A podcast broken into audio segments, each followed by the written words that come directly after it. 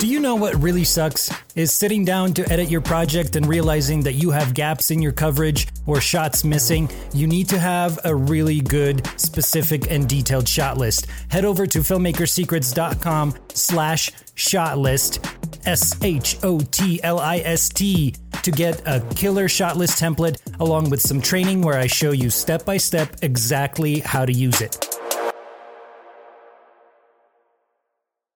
I believe they wanted 20 grand a day for an interrogation room. So obviously that wasn't in the budget. We hadn't budgeted for that much of an expense for a location. Filmmakers have the power to evoke emotion, inspire thought, and drive universal change in this world. Right now, a real seismic shift is happening in the film industry. This is your best chance to join a new filmmaking movement. You have been called to create an everlasting impact with your unmatched, deep desire to tell authentic stories. So, how does a filmmaker thrive in an environment that is almost intentionally designed to bring you down? That is the question, and this podcast reveals the answer. What's happening, filmmakers? It's George VK. Welcome to Filmmaker Secrets Podcast, episode number 16. I hope you had a chance to check out the last episode where I chatted with my good friend Kyle T. Cowan.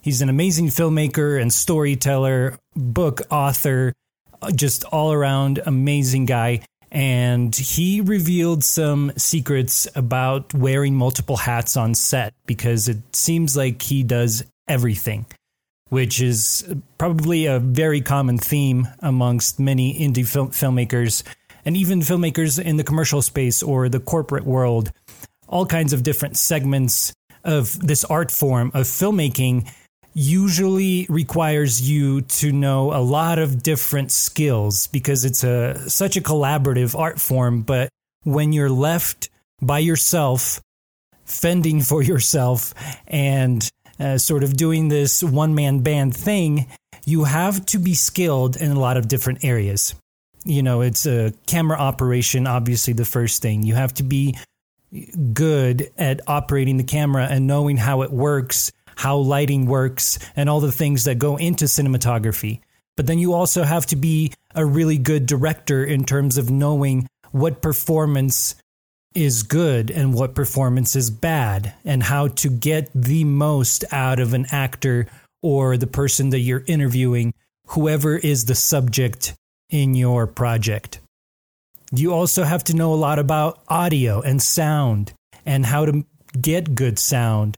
And then when you get into post production, you have to put on your editor hat and you have to know audio engineering in the post production world.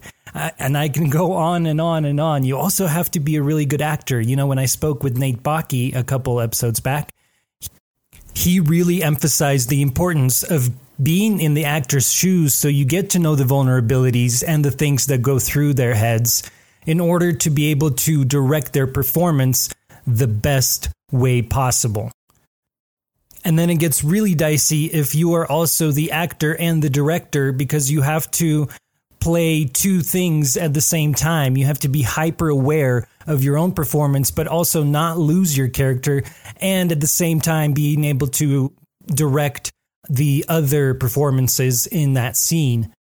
I mean, it gets really in the weeds uh, once you start getting into the art department with production design and costume design and makeup and special effects, all those things that culminate in a beautifully uh, constructed film, whatever kind of segment of filmmaking that you're in. That is when true synergy, if I can use that business term, can happen. And it's interesting because about eight years ago, I think it was 2013, when we were shooting camouflage with Kyle, I had just quit my day job. I was working over at a private elementary school doing aftercare and lunch assistance, and I was getting so frustrated because I was doing nothing close to what my degree was in, which is, you know, film production and uh, storytelling, if I can say that. And so I just told myself, you know what? That's it. I'm going to quit. And I said, I'm not coming back. I've been working there for five years. and I packed up my car with all my gear. There was a huge jib in the back, and I wasn't really driving a proper car. Uh, it was a Pontiac Sunfire, and I drove it across the country from Denver all the way to Los Angeles, stopping over in Las Vegas for a little bit of gambling, which probably wasn't the best thing. Oh, and I also had this delicious burger from the uh, Ramsay, uh, Gordon Ramsay restaurant. So good. Anyway, I digress. I'm on this road trip on my way to LA, super excited. Kyle and some of the crew are already waiting for me with uh, uh, sangria. So it was just this euphoric experience of, you know, traveling to this uh, new experience where I was going to get to shoot a uh, feature film with a script that I was really excited about and I felt very uh, connected to. And the, you know the prospect of shooting in LA with uh, name actors from shows like Game of Thrones and The Walking Dead, um, and just a bunch of amazing actors and just so much talent packed into one project. And then we began pre-production. We majority of the film takes place in a um, interrogation room, and we were on a search for a location that would really sell that it was an interrogation room. And everything that we came across in LA was way too flippin' expensive. Pardon my French. I believe they wanted 20 grand a day for an interrogation room. So obviously that wasn't in the budget. We hadn't budgeted for that much of an expense for a location. And basically, we decided that we were going to try to find a simple uh, studio that would let us rent for a whole week. And the rate we found, I believe, was about nine grand.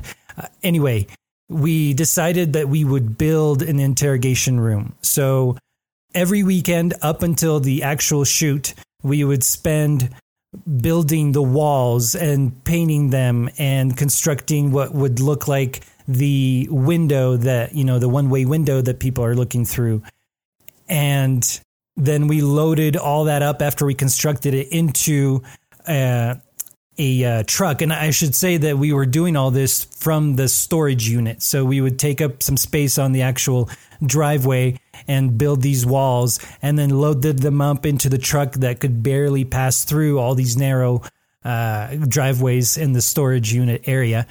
And we drove them over to the studio and loaded them off and put them together. And we made it so that uh, a few of the walls were flyaway so that we could get different angles depending on what we were shooting. And I mean, the whole process was such a huge learning experience. I'm sure Kyle would attest to this, but either you find room in your budget to get a proper location that you have to do little work with, just a, a, little bit of set decoration, but it already looks realistic enough for you to sell that effect of that location. You know, the suspension of disbelief in the audience will happen even more so if your set is effectively selling the space and the environment that the actors are playing in. Or you figure out ways to cheat and create a whole new world, which is the really fun part of filmmaking and particularly the production design part. But make sure that you know exactly what you're getting into before you get into it. Because as you know now from my story, a lot of the free time that I was hoping to have in LA to drive around and explore and visit friends was cut down because we had to construct a whole new set that we weren't expecting to have to construct. In the end, everything worked out. And it, it, I think the interrogation room turned out beautifully. It sold the effect, and it was, you know, you were very focused on the actual performance, which were some very heavy scenes with the lead actor, Kyle, um, his character was, you know, basically going through all these different psychological things that were happening, and I don't know. I'm I'm proud of the way that it turned out, especially considering the fact that I'm not a carpenter or uh, I don't consider myself a set designer. Uh, but we pulled through and we made it work. So there you have it, filmmakers. Definitely, definitely do the preliminary work in your pre production to make sure that all your locations are secured. You can fit it into your budget. And if not, then you figure out ways to cheat and create your own world to place the audience in this sort of immersive environment that is just going to suspend disbelief. And as I talked about in the last solo show, I believe it was episode 14, it's all about concealing and hiding your role on set. So if you're doing some production design, make sure that you're hiding the fact that you built this set so that it doesn't stick in the audience's mind and that's all that they're fixated on. Make sure that it is serving the story instead of taking attention away from it. Okay? Thank you so much for listening. Once again, it's George VK, and I'll catch you on the next one.